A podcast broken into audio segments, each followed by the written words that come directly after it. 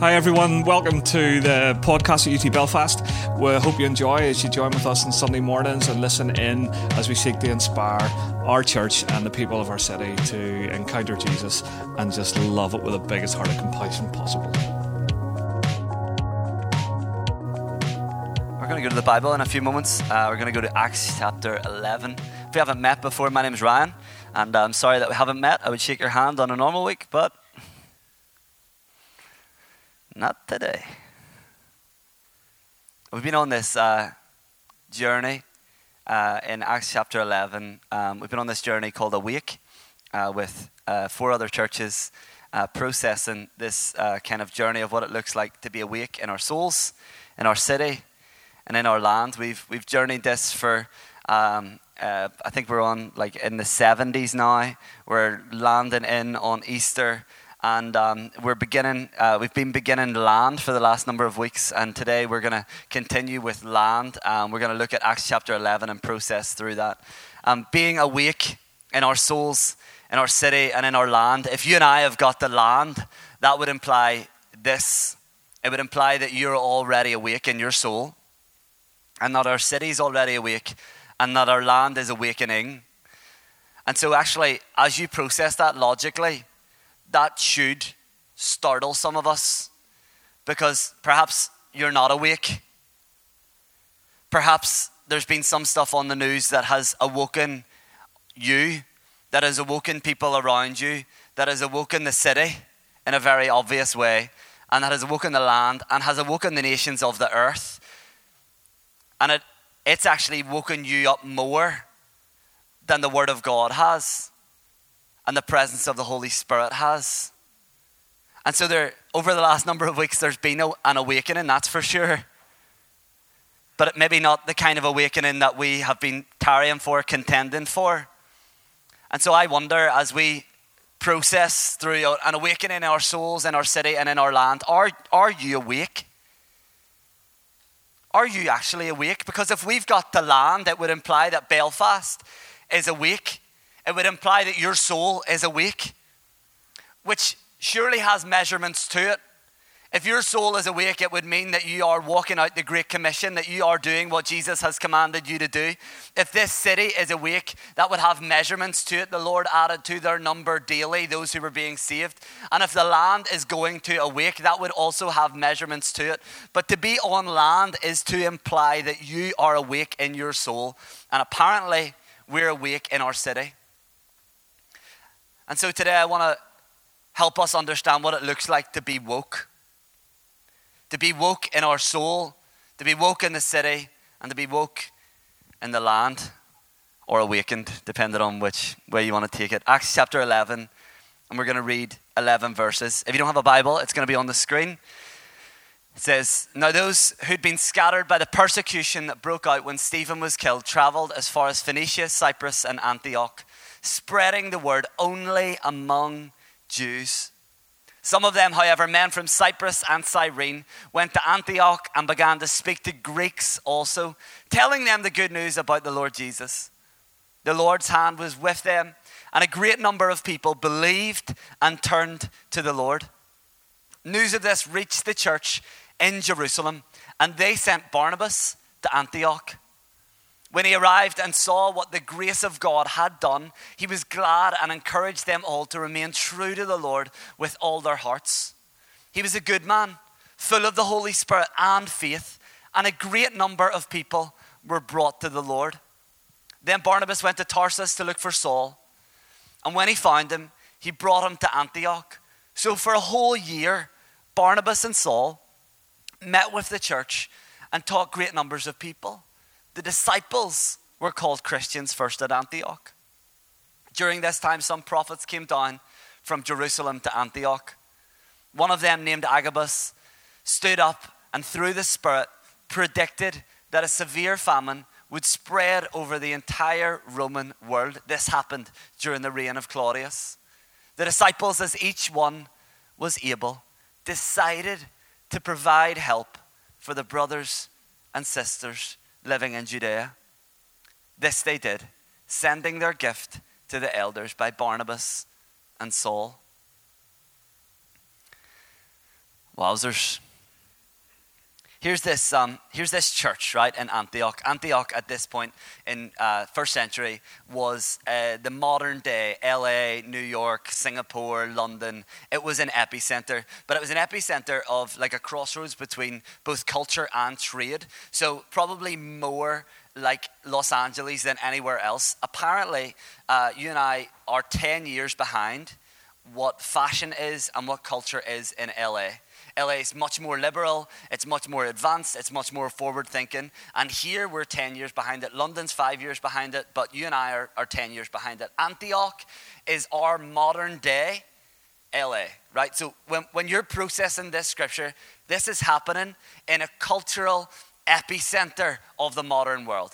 Antioch, modern day, if you were to be uh, on a hot air balloon and jump out uh, in the middle of Antioch, you would land directly in Syria right?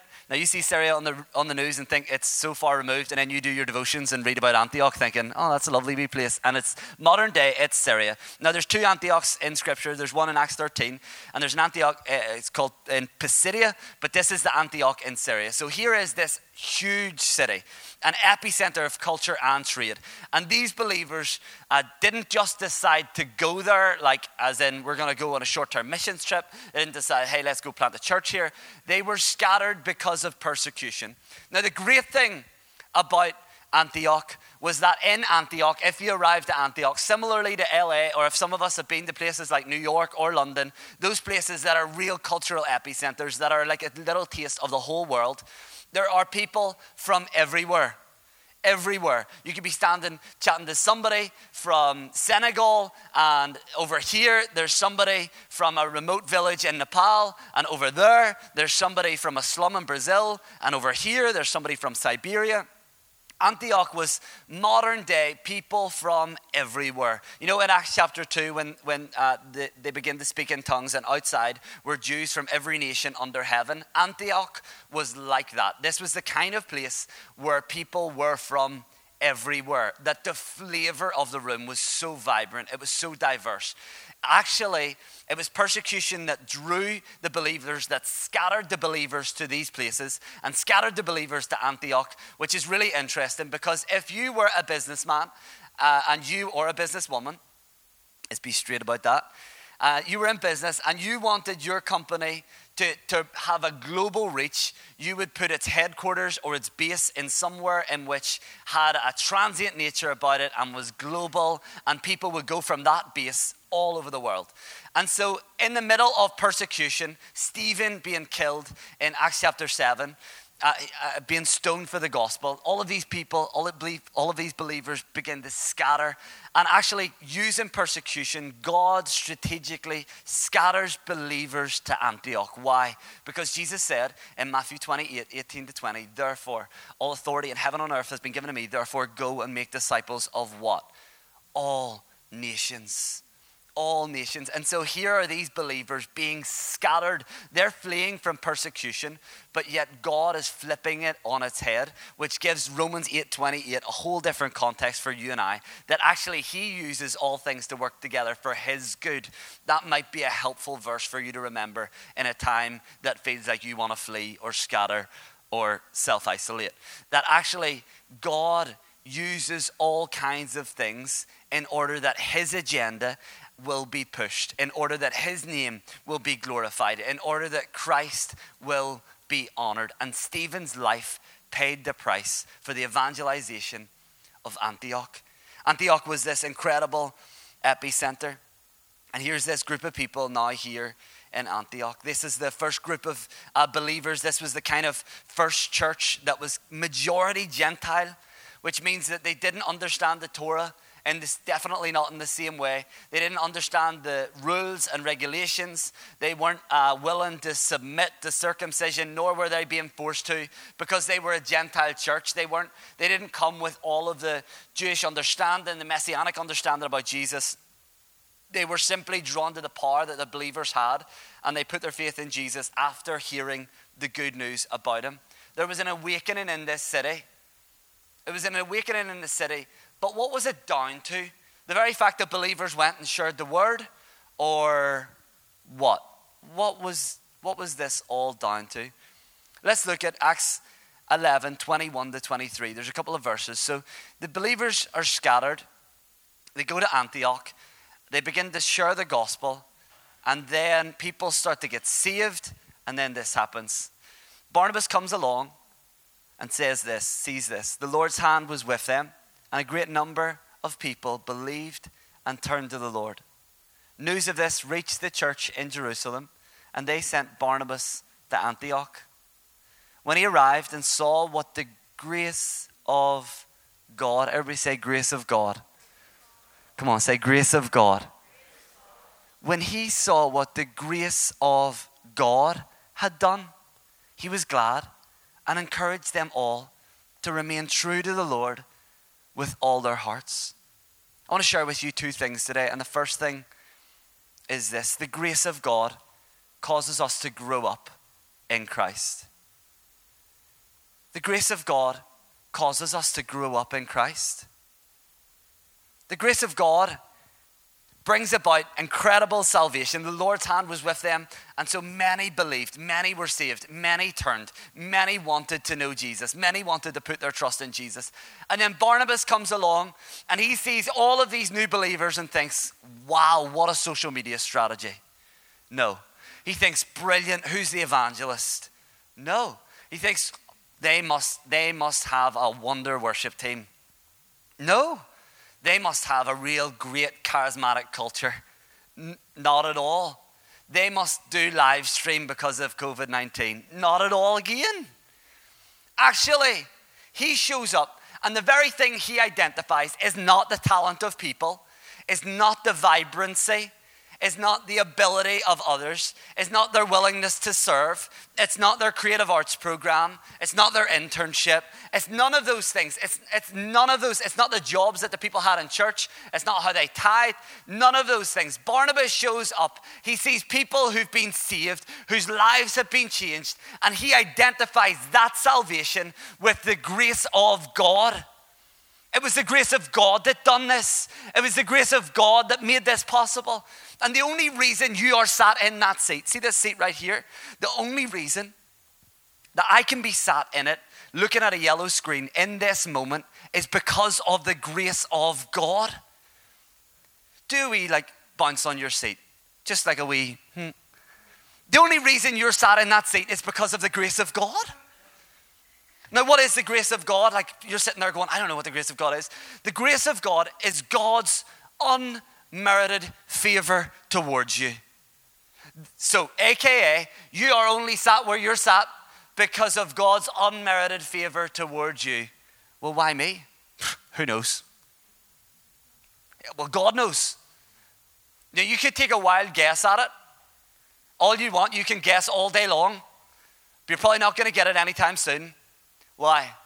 Because that's who He is because his ways are higher than our ways, his thoughts are above our thoughts, that that's who he is. And it's out of your control. And God is gracious and God is kind, even when you're not gracious and you're not kind. And by your and my standards, we don't deserve it. He gives it nonetheless. The only reason you're sat where you're sat is because of the grace of God. What a privilege. What an honor. What a joy. Take a deep breath. The only reason you did that because of the grace of God? Well, this is getting a bit old. No, you're getting a bit old. That's because of the grace of God. That breath right there. Whatever you do in this moment, you do that has life function and ability because of the grace of God. Not because you're cool enough, not because you're good enough, not because, you know, I did right back then, not because I was brought up in a Christian home, not because, you know, I was Sunday school, not because of I'm goody two shoes, I've always been that way. No, nada. Zilch. Mine, nothing. The only reason you are sat where you're sat and the position that you are in is because of the grace of God. Does that mean if you're in a bit of a tricky spot at the moment, it's because of the judgment of God? No. Not at all. Actually, the tricky spot that you're in, by His grace, He'll flip it on its head, like Beth said. Well, when's He going to do it? Don't know. It's all part of the fun. Well, it doesn't feel very fun. Well, it's, it's not always fun. It's not always fun. But the only reason you're sat where you're sat is because of the grace of God. These believers, the thing that Barnabas identified was the grace of God. And he came in, he seen all of these believers gathered together, and he was mesmerized by it. He said, Wow, the grace of God. And you know what his response was? Double services, lads. No. On, we, we could, surely we could pack this place, fill another service. No. YouVersion Bible plans, folks. Everybody get on YouVersion Bible. No. Kids ministry, that's what we need. No. His response to identifying the grace of God was I know what I need to do. I need to get Saul, who you and I understand as Paul, who wrote two thirds of the New Testament, I need to get him. I need to bring him here. And for a year, we need to teach these people. Teach them what? We'll teach them the word teach them the truths, teach them what Jesus had commanded the disciples, but ultimately teach them to grow up in Christ. The grace of God causes you to grow up in Christ, which means this if you are still drinking milk, it's time to start eating solid food. It's time to start eating solid truths, understanding scripture in a deeper way. Well, I don't feel like church today. If that's 15 years on, get off the milk, guys.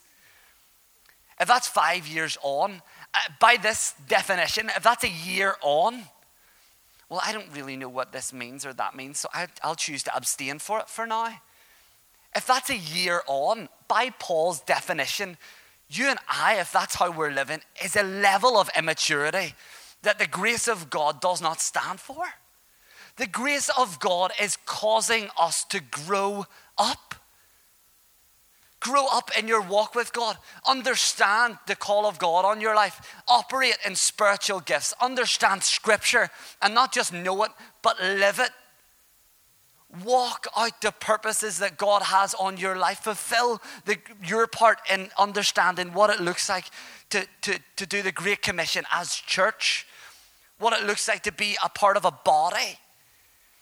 His response to the grace of God was to gather believers together and to teach them to grow up in Christ. And so, for you and I, it's probably something that we need to consider. Romans 2, verse 4 says, Don't you see how wonderfully kind, tolerant, and patient God is with you? Does this mean nothing to you? Can't you see that His kindness is intended to turn you from your sin? The grace of God isn't something that we just play about with. That we just often we use grace of God as an excuse to do what we want and manipulate God. Well, I can do it because He'll forgive me. When actually, the grace of God is supposed to be a license for you to grow up. When you get a provisional, you don't go steal a car. Because you got your provisional, you've got, you've got the authority to learn how to drive a car and get your own. You don't go steal somebody else's or joyride something or something like that. You, the moment you get a provisional is the moment you get the authority to do it. The grace of God is the authority to grow up in Christ. The grace of God is, is the authority to mature, to not be tossed back and forth like the wind and the waves. Ephesians chapter 4, let's look at it together. There's a, uh, there's a few verses. We're going to read five altogether. It says, Now these are the gifts that Christ gave to the church the apostles, the prophets, the evangelists, the pastors, and the teachers. Let's keep that there for a second. These are the gifts that Christ gave to the church, right? So if we are the church, not a church, but the church, these are the gifts that Christ has given to you and I. These are our gifts in order that we can grow up in Christ. Now, this is, this is really, this is important for you and I to understand because you might just be a gift and you're sitting on it. And so you're causing somebody else not to grow up in Christ because you're sitting on the gift that you are. It says, now these are the gifts that Christ has given to the church apostles, prophets, evangelists, pastors, teachers goes on. Their responsibility is to equip God's people to do his work and build up the church, the body of Christ. This will continue until we all come to such unity in our faith and knowledge of God's Son that we will be mature. Everybody say mature. Turn to the person next to you and just say, grow up. Now keep your distance.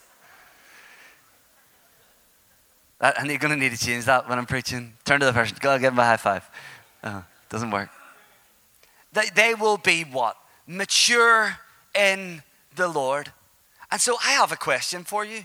And you might not be able to answer it this, today in this moment, but I pray that later on, if you order like a wee four o'clock Domino's pizza, or after you have your Sunday roast and you wake up and you're trying to work out what to watch on TV, I pray right now, by the power of the Holy Spirit, that He'll cause you to remember this question Are you mature in the Lord? Am I mature in the Lord? The text goes on measuring up to the full and complete standard of Christ. Then we will no longer be immature like children. We won't be tossed and blown about by every wind of new teaching. We'll not be influenced when people try to trick us with lies so clever that they sound like the truth.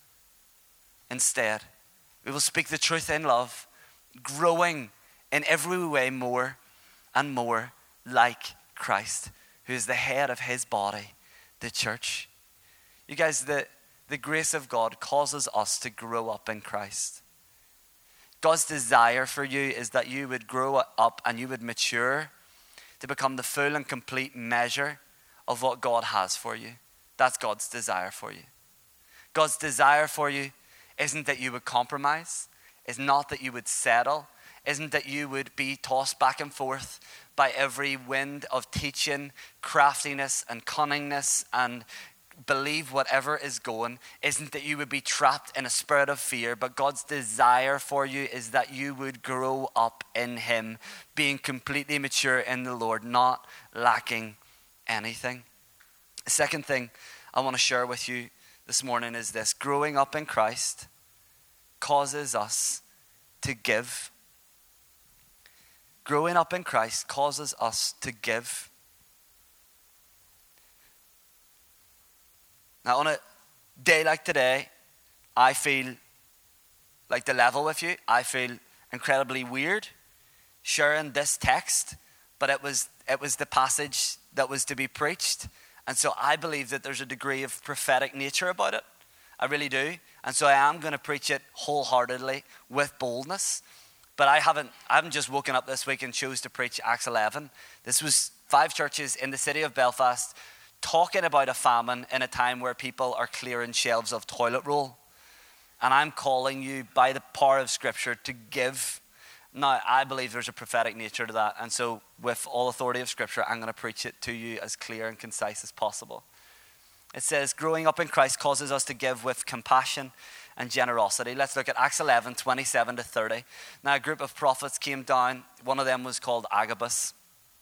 Next verse.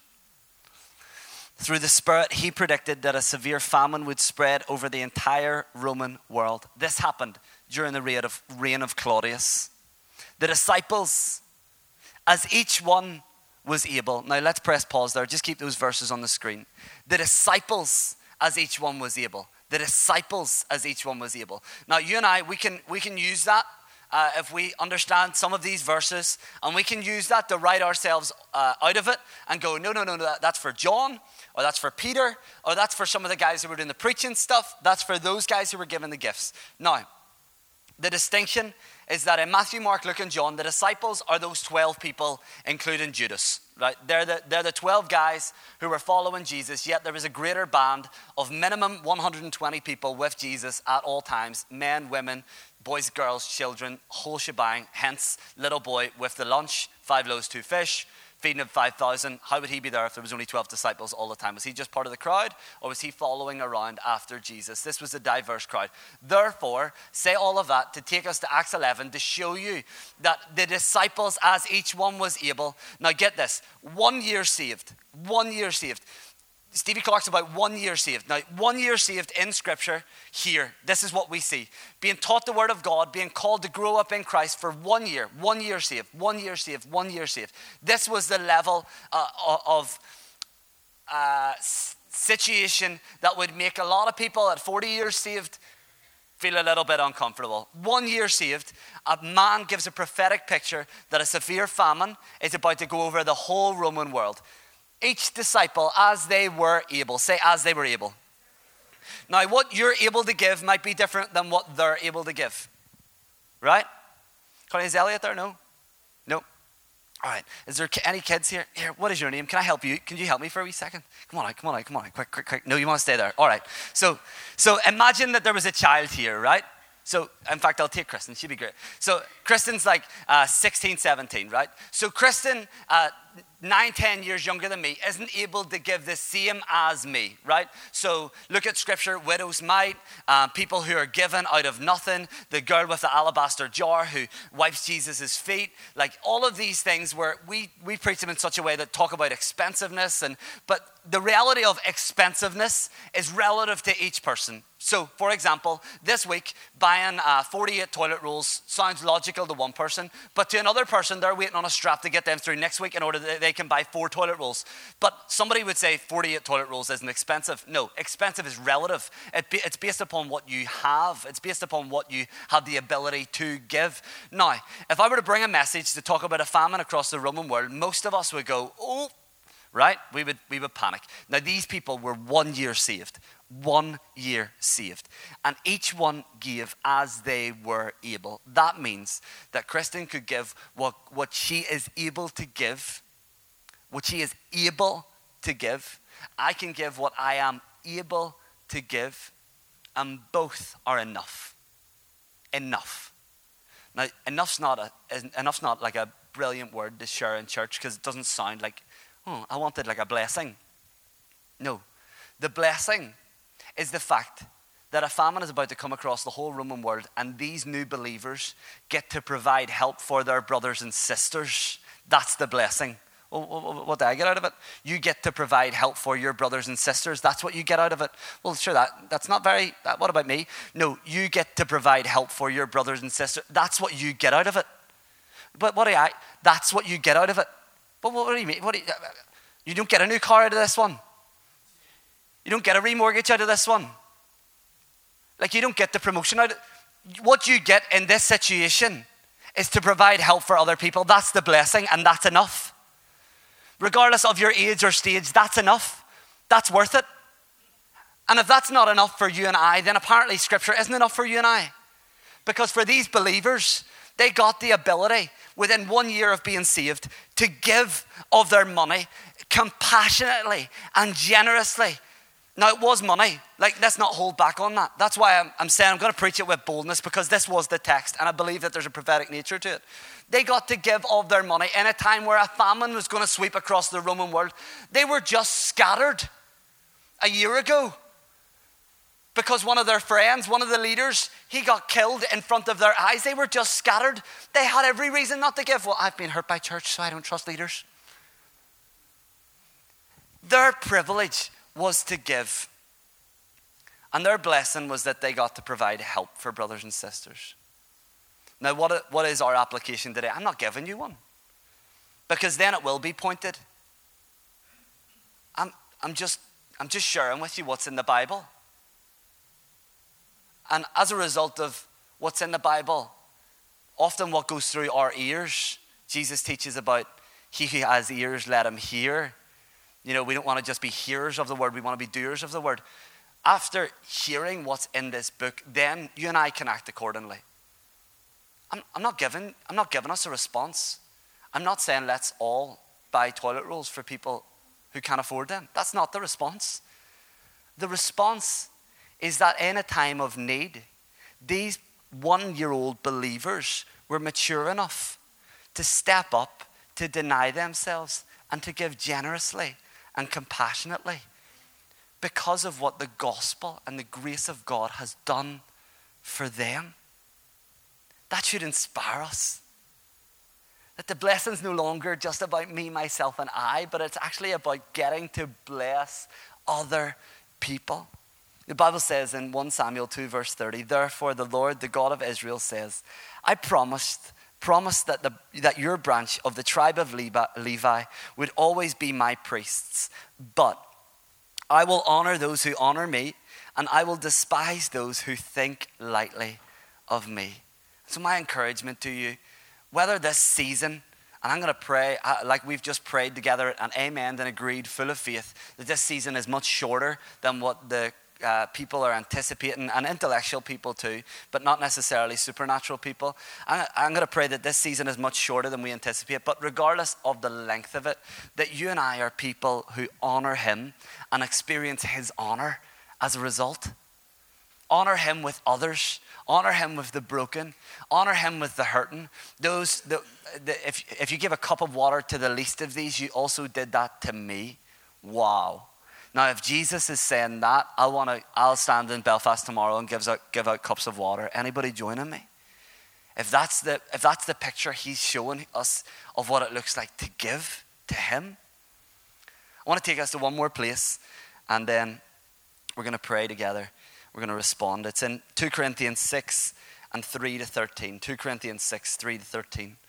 It says this We put no stumbling block in anyone's path. Now, this is the second letter to the church in Corinth.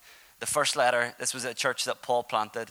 The second letter was these believers whom Paul had, um, raised many of them in following Jesus, helping them grow in God. And all of a sudden, there was a, there was a pushback from them.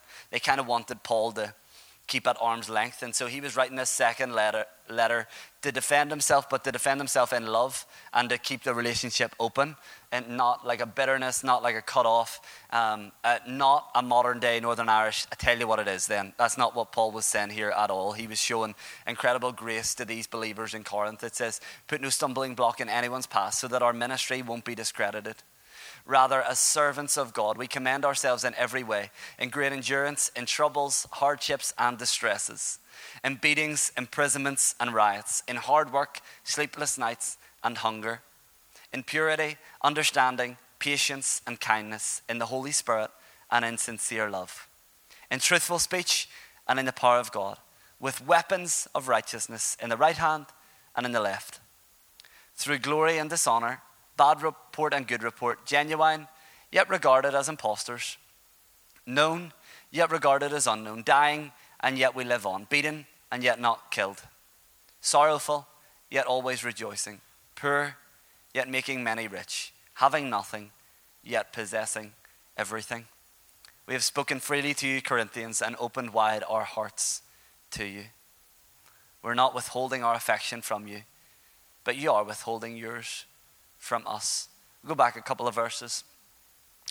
And it, Paul gives this paradox. And he, there's a little phrase in it. Uh, scholars believe that, uh, scholars aren't sure, uh, there's not a holistic landing on what he means, but he says, poor yet making many rich. We don't know if, as they write the letter, that they're financially poor. We don't know if they um, are talking about a, a spiritual heritage that they're, they don't feel like they have much, but they're making many people rich with the Word of God. Uh, we don't know whether they're talking about uh, what it looks like monetarily, that they're helping in Corinth, they're making people rich. We're, we're not sure, which gives us a degree of openness to this and allows us to apply it in all three areas. Paul looked at the second half of the perspective every single time sorrowful, yet always rejoicing, poor, yet making many rich. Regarded as impostors, yet entirely genuine, all the way through. He, he, he shows us this perspective that he has. And you and I can gain this incredible perspective that Paul has in light of Acts chapter 11 that even when it doesn't feel like I have much, I will always rejoice. I will make others rich in God, helping them grow in Christ. I will give away what I don't always feel like I have. And I don't mean that in a, in a sense of you see yourself uh, in, a, in a light that you shouldn't, but maybe you don't always feel like you're totally there, and so that rules you out. But Paul is speaking of a generous life. The Bible says in the message uh, paraphrase that the life of the generous gets larger and larger, but the life of the stingy gets smaller and smaller. And in a season like this, you can read that A.W. Tozer quote and like it and share it all you want. In a season where there is a fearful world, we need a fearless church. Full stop.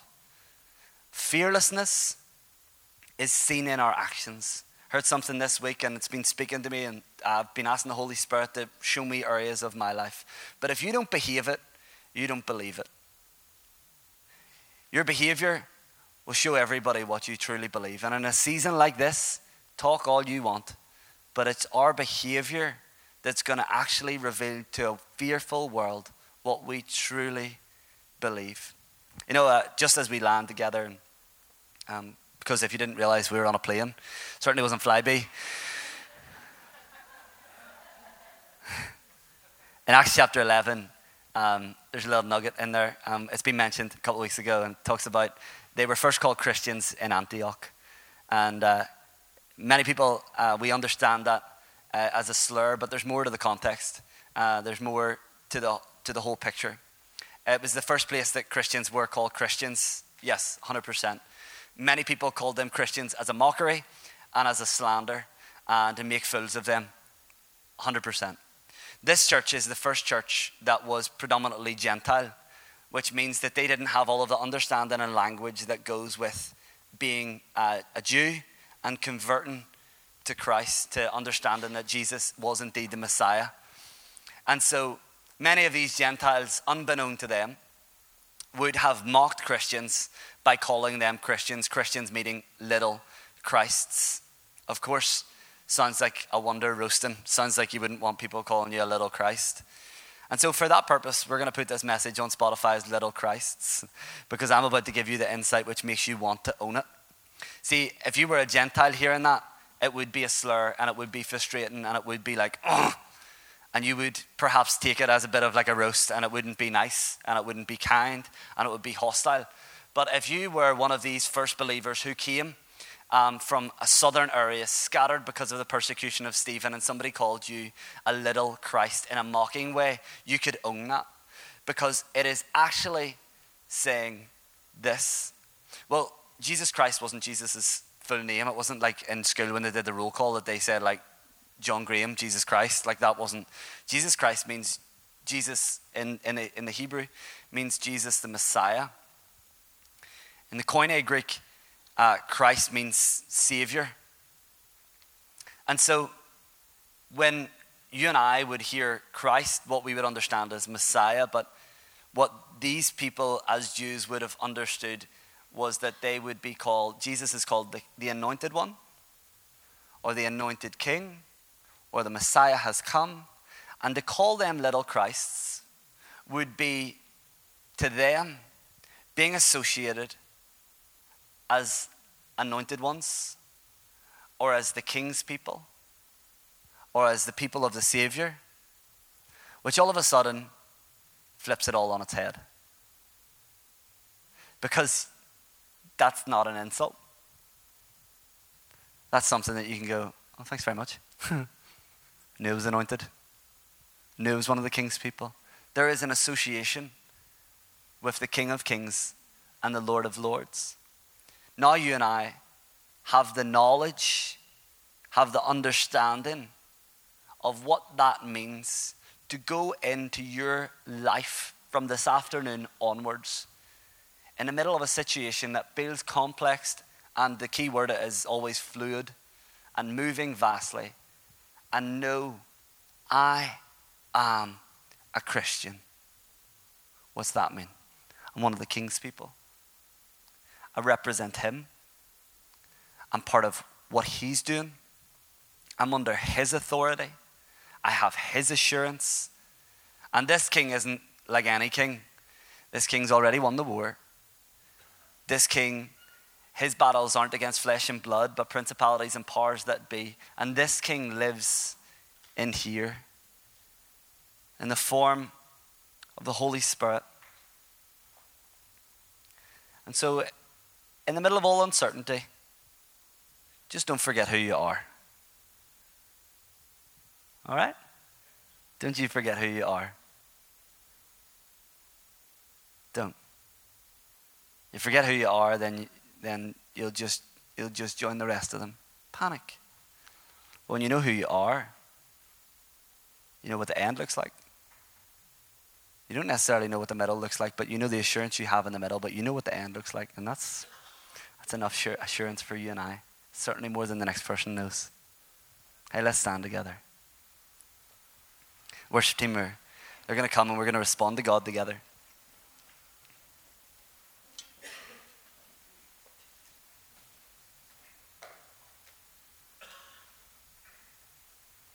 In Acts chapter 5, the apostles had shared uh, in the account that we read in Acts chapter 2, uh, couple thousand believers are added to the number. Again, in Acts chapter 4, they ask for an infilling of the Holy Spirit. They begin to speak the word of God boldly. Many more believers are added to the number. And in Acts chapter 5, the apostles are thrown into prison. And what happens is they are taken out they're said, in, what, in whose name did you do this? Say in the name of Jesus. And a long story short, they're told that basically we're going to let you go because if we don't let you go, there's going to be a riot. Um, but make sure that you don't say anything in the name of Jesus again. Keep your mouth shut. And I, I fear that you and I miss something when I talk about you being a Christian because they were beaten and they were flogged in this prison. Then they were released and they were told to keep their mouths shut. And there's a little nugget in Acts chapter 5, verse 38, that speaks psh, crazy talk to us. And it says this They left rejoicing because they had been counted worthy of suffering disgrace for the name. What name? name of Jesus the name that you're associated with too. They rejoice because they've been counted worthy of suffering for that name. What an honor. And you get to live for it. So I pray, Holy Spirit, that you would plant your word. Plant your word in every person's heart, Lord God. Plant it in our minds, Lord God. We ask in the name of Jesus that each person would grow up in you, becoming more like you. That we would give full of compassion and generosity, Lord God. We thank you that you are rich, abounding in love. We thank you that you know the hair on our head, that even the birds of the air, Lord God, are fed. And so we pray in these moments for a peace that passes all understanding. And Lord, I pray that we would stay woke and we would be little Christs everywhere we go. Lord, that we would carry your name with great honor, great attentiveness to the presence of the Father. In Jesus' name we pray. Hi, everyone. Thanks for listening in on our Sunday podcasts. Check us out on our Facebook, Instagram at UT Belfast.